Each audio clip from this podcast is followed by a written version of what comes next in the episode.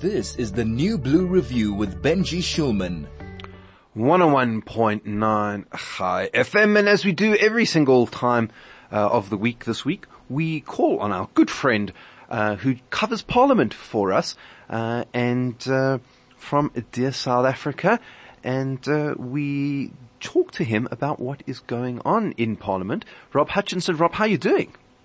You're very well and yourself, Benji. I'm doing very, very well. Rob, uh, as always, busy schedules in Parliament, people toing and froing and finding out what is going on. And we have a new and interesting and uh, fun thing called the National Identification and Registration Bill.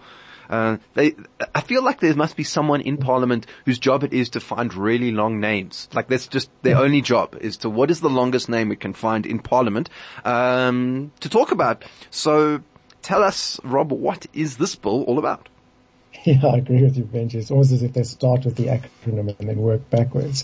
so yeah, this is a, is another one, the National Identification Registration Bill. Um, and this is, this is a, a rather interesting uh, bill that, ha- that has been put out, which proposes a brand new identification system for, for South Africa and for South African citizens. And that means um, integrating all the systems that are currently out there, introducing a biometric system, and they're calling it a sort of one-stop national identity database, which includes uh, foreign foreign nationals as, as also um, people who have work visas and so on, integrating them all into into one into one system, and. um, it does, as far as I can see, it's going to be introducing new uh, ID numbers. So uh, I'm assuming there's going to be a whole process around introducing new ID numbers, um, and uh, that to me seems like a bit a bit of a chaotic move. I don't know how we're going to manage that with new ID numbers, but nonetheless, it's it will be introduced. Um, it does cater for uh, integration with other governmental systems. Um, so they're hoping it will speed up all, all processes like driving licenses, uh, getting new IDs and passport applications, and also helping uh, the private sector with uh, certain applications as as well and information, uh, presumably the banks and tax practitioners and and so on. Quite quite a few controversial issues within within the bill itself. Um, as you've seen, it's there's a a lot of questions around how much data the government should have about you and how much should be readily available uh, to all spheres of government and certain sectors uh, or certain uh, players in the private sector. Yeah, absolutely. I mean, on the one hand, uh, I hear that, and uh, I think that is something to be concerned about. On the other hand, you know, in, in, in a way, South Africans have sort of bypassed the system already. If you, if you are going to certain places, you know, you can't really use your driver's license, for example, legally as identification, and yet that gets used much more readily than say ID books or, or something like that. And I think it shows the fault in our system that that people are having to resort to to, to driver's licenses when when really uh, it would make sense to have that sort of information in one document that one could use to to access or, or, or should you need identification. Uh, and and these sorts of processes have been run in other developing countries, like in India, for example. I know that they they ran a sort of process and it helped people a great deal. I, I think, as always in South Africa, the the, the, the feeling is that yes, okay, very nice in theory, but dear Lord, the government is going to have to implement it. Exactly, and that that does strike me as, as a bit of a problem. Although I'm pretty sure um, the private sector will get involved in, in the rollout of of the new identity cards.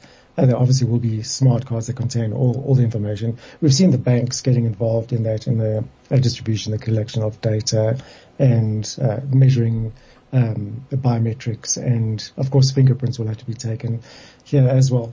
Um, interestingly, they've they've made it uh, easier for people to get uh, a new ID system now.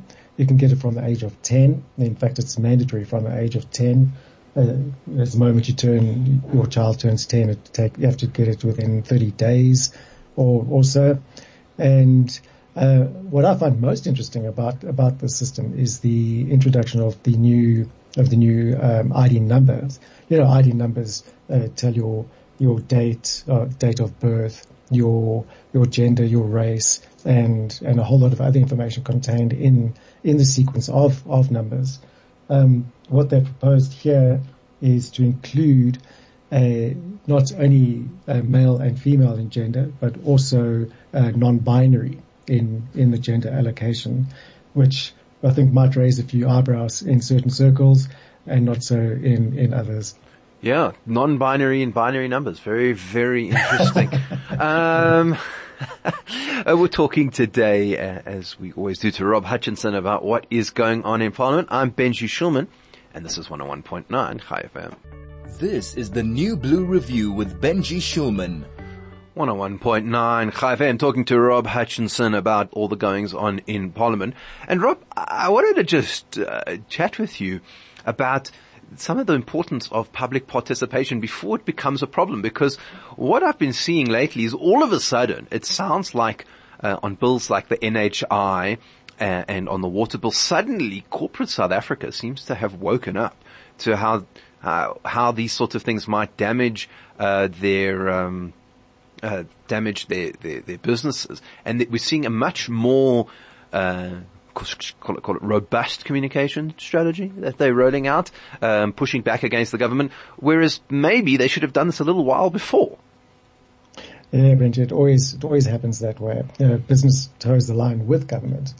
Uh, due to tax obligations and um, certain quotas that, that have to be met, and of course uh, lucrative government contracts for for most of them. But eventually, uh, business realizes that the things, the sun doesn't always shine where, where it's supposed to. And yeah, we have been seeing quite a bit of pushback on, on, um, uh, policies that government putting out that seem to be quite anti-business. And you're right, it is, uh, especially on the water issue, uh, water licensing issue that, that caused a lot of, uh, contention within the business, especially in the farming, farming sector.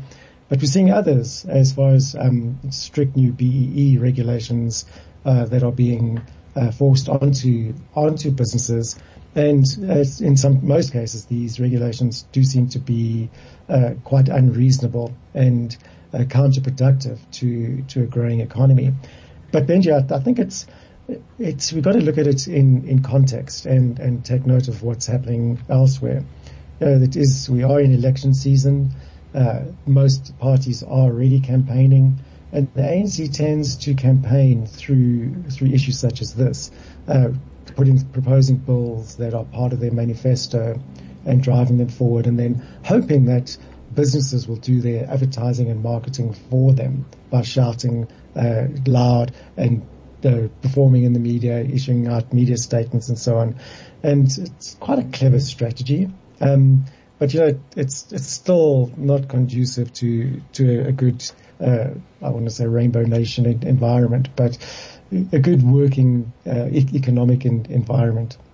Yeah, and I think uh, you know, in maybe normal circumstances where uh, where this was just uh, you know, election season and, and things were happening, and okay, you know these games are played in the in the states. You find them as well, where uh, bills are passed that everyone knows can't be passed because you know, one party doesn't have the Senate or something like that, uh, but it, it's used as a, as a media play. The, the problem is in South Africa where we have uh, issues like the Ukraine-Russia war and what the Americans are suddenly paying attention and, and, and the world just generally not being so sure about where South Africa is going, that suddenly it becomes less of a game and more of a, a an economic consequence because people look at this and say, mm, I'm not sure I want to invest here because even if this doesn't pass, this government doesn't look very serious about how it wants to encourage economic growth and jobs for people.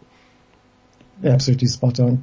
And I'm sure it will work, it will work both ways. And, you know, our, our government does have a tendency to play both sides, as we've seen different factions within, within the ANC um, well, some supporting the West, some supporting Russia, and and so on. So there does seem to be uh, a, a kind of a everything goes a shotgun approach to to uh, global economics from from our government, and I think they're just hoping that something will stick and either they one side will blame the other or the one side will praise the other. We, we don't know at this stage, but you are right. It is, it is kind of concerning and it does seem to be, um, self-serving to, to the government and most certainly not to, to business or citizens of South Africa. Yeah, and uh, and I guess one of the ways that we can be of service is to comment uh, and make sure that the government hears our voice uh, through appropriate channels. So, what's the best way that people can do that, Rob?